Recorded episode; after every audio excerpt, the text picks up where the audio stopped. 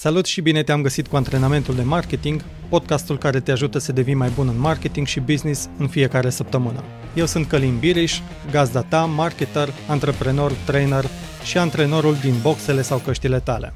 Haideți să-i dăm drumul cu antrenamentul de astăzi.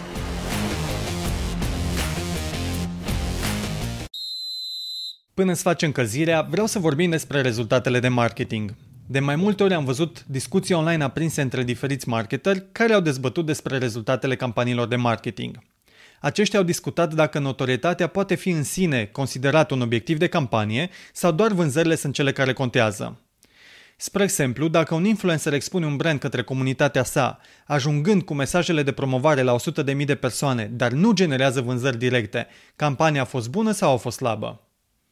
Răspunsul cel mai bun este depinde.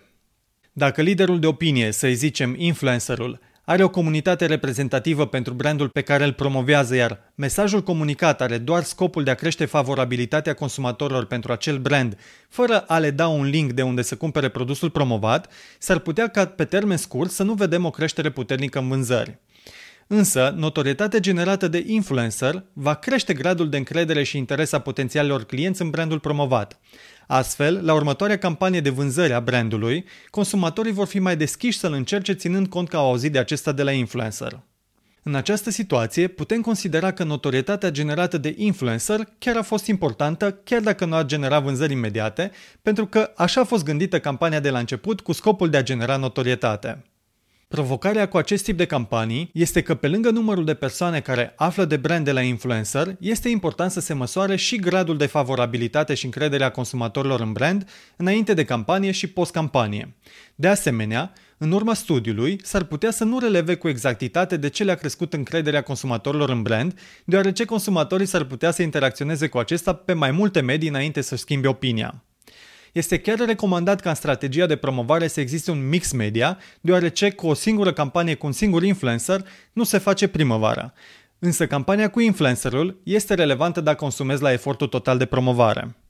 Tipul acesta de campanii le vedem cel mai des pentru produse și servicii de larg consum care nu se vând exclusiv online, care au mai multe puncte de distribuție și au o audiență națională. Campanii de acest tip le vezi realizate de branduri precum Lidl, Nike, Banca Transilvania, Samsung, Mastercard, Visa, Pepsi, Coca-Cola și așa mai departe.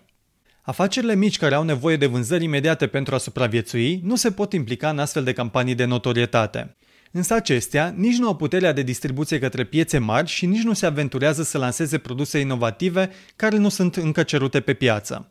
Spre exemplu, aceste afaceri se vor concentra în primul rând pe campanii în care influencerul cu care colaborează are rolul să aducă vânzări mai mari decât suma de bani cerută în campanie. Pentru aceste afaceri orientate spre vânzări, strategia cea mai bună este să-și direcționeze bugetul de promovare către canalul care aduce vânzările cu costul cel mai mic. În aceeași situație sunt și magazinele online sau afacerile pentru care principalul canal de vânzări este cel online. Pentru acestea, scopul final al majorității campaniilor de marketing va fi să genereze vânzări directe. După cum observ din cele două exemple, putem să avem atât campanii pentru care notorietatea este un scop în sine, cât și campanii pentru care vânzările sunt scopul principal.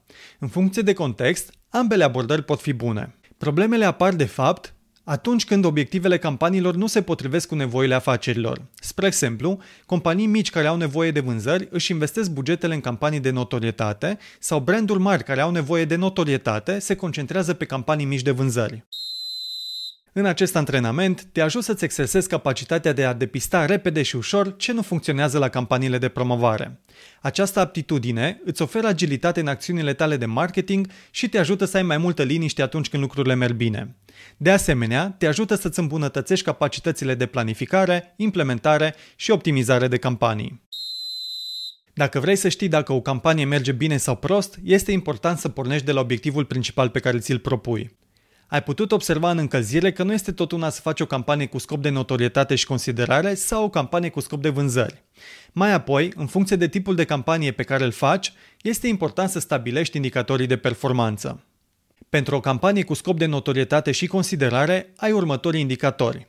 Reach, frecvență și engagement, respectiv numărul de persoane care au văzut mesajul campaniei, cât de des au văzut mesajul campaniei și câte persoane au interacționat cu acesta. Mai poți adăuga și indicatori financiari precum cost per mie de afișări, cost per mie de vizualizări sau cost per engagement.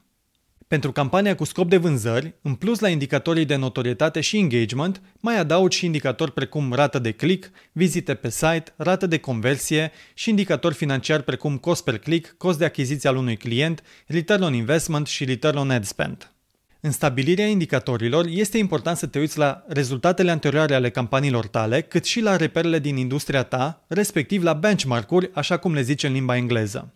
Spre exemplu, rata medie de conversie a magazinelor online din domeniul modei din Europa este de aproximativ 1% conform studiului Global Digital Growth Benchmarks for Fashion Marketers. Acesta poate fi un reper pentru tine dacă ai un magazin online de fashion. După ce ți-ai stabilit indicatorii de performanță, este important să compari cifrele pe care le obții în campania ta curentă cu reperele pe care le-ai stabilit inițial. Astfel, dacă rata de conversie a magazinului tău de modă este de 2% față de 1% cât este media pieței, s-ar putea să performeze bine campania. Cu toate acestea, dacă costul per click pe care îl obții din campanie este de 4 ori mai mare ca și media pieței, atunci ai de fapt o campanie neperformantă. În acest caz, este clar că ai o problemă cu privire la canalul de promovare. Așa cum poți observa din acest exemplu, în funcție de indicatorii de performanță și de reperele pe care ți le stabilești înainte de campanie, poți să-ți dai seama de ce nu merge o campanie și unde este problema cea mai mare. Practic, îți recomand să te uiți peste pașii din pâlnia de achiziție al clientului pentru a depista unde sunt problemele, respectiv să te uiți la toți indicatorii pe care ți-am menționat anterior în secvența logică de promovare. Spre exemplu, să zicem că ai o campanie de promovare pentru geci de iarnă.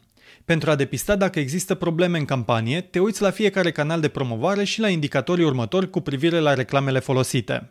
Reach, respectiv numărul de persoane din publicul țintă care îți văd mesajele, frecvență, afișări, cost per mie de afișări, rata de click, vizite pe site, cost per click, rată de conversie, cost per achiziție, return on ad spend, respectiv ROAS, și ROI, respectiv return on investment. Mai apoi, compar cifrele obținute cu cifrele de referință.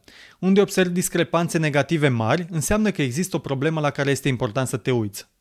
Dacă riciul, frecvența și costul per mie de afișări au discrepanțe mari și negative față de estimări și față de referințele pe care le-ai făcut când ai bugetat campania, înseamnă că există o problemă de țintire a campaniei, a crescut competiția, îți superformează mesajele de promovare sau ai făcut estimări greșite de la bun început. Dacă rata de click, costul per click și numărul de vizite pe site au discrepanțe mari și negative față de estimări și față de referințele pe care le-ai făcut când ai bugetat campania, înseamnă că există o problemă cu mesajul creativ, o problemă de țintire a campaniei, a crescut competiția sau ai făcut estimări greșite de la bun început. În aceste două situații, este clar că avem o problemă la setarea campaniilor, la mesajele creative sau la estimări. În schimb, dacă rata de conversie a site-ului are discrepanțe mari și negative față de estimări și față de referințe, dar cifrele de promovare sunt bune, atunci problema este la modul de prezentare a produselor sau a serviciilor, la modul de funcționare și prezentare a site-ului, la oferta în sine sau ai făcut estimări greșite de la bun început. În final, când sunt discrepanțe mari și negative la nivel de return on ad spend sau la nivel de return on investment, Cauzele pot să fie multiple, atât la nivel de setări de campanie și mesaje creative, cât și la nivel de site, ofertă sau estimări. În această situație este bine să te uiți la indicatorii menționați anterior. În continuare, pentru a-ți exersa capacitatea de analiză, fă următoarele exerciții pentru o campanie pe care o ai în desfășurare, pentru una nouă sau pentru una fictivă. În funcție de tipul de campanie realizat, stabilește obiectivele pe care vrei să le atingi și bugetul disponibil. Într-un tabel, notează pentru fiecare canal de promovare, respectiv pentru fiecare influencer dacă este o campanie cu influenceri, indicatorii de performanță relevanți. În dreptul fiecărui indicator și canal de promovare, adaugă cifrele estimate în funcție de reperele medii din piață sau în funcție de rezultatele pe care le-ai obținut din campaniile anterioare. Dacă este o campanie pe care chiar o și implementezi, atunci urmărește pe parcursul campaniei dacă indicatorii sunt în parametri și îmbunătățește acolo unde vezi discrepanțe negative mari. Acest exercițiu ți-l recomand să-l faci pentru toate campaniile tale. Te ajută să vezi unde ai probleme și cum performează fiecare canal de promovare în comparație cu celelalte sau în comparație cu estimările stabilite sau cu benchmark-urile din piață. În concluzie, putem spune că este important să stabilești ce tip de campanii sunt potrivite pentru compania ta, campanii de notorietate și considerare sau campanii de vânzări. În funcție de tipul campaniilor, te uiți mai apoi la indicatorii de performanță potriviți pentru a-ți da seama unde sunt problemele care nu duc la rezultatele așteptate. Așadar, începe chiar acum exercițiile și notează-ți indicatorii campaniilor tale, notează-ți reperele și estimările. Mai apoi, urmărește rezultatele și schimbă sau optimizează ce nu funcționează. Acest antrenament de marketing ți-a fost oferit de către onlinemastery.ro, platforma de curs unde înveți să faci marketing online de la A la Z ca un profesionist pentru a câștiga mai multe vânzări de pe internet. Intră și tu în comunitatea de marketeri și antreprenori care învață pe platforma onlinemastery.ro. În final te las cu acest gând. Problemele campaniilor nu țin mereu de implementare și de mesaje. Uneori sunt probleme de strategie, ofertă, funcționare website sau competiție. Dacă vrei mai multă claritate, uită-te la cifre, nu te lua după povești și păreri neavizate. Sunt Călin Biriș, antrenorul tău de marketing și îți urez mult spor și energie.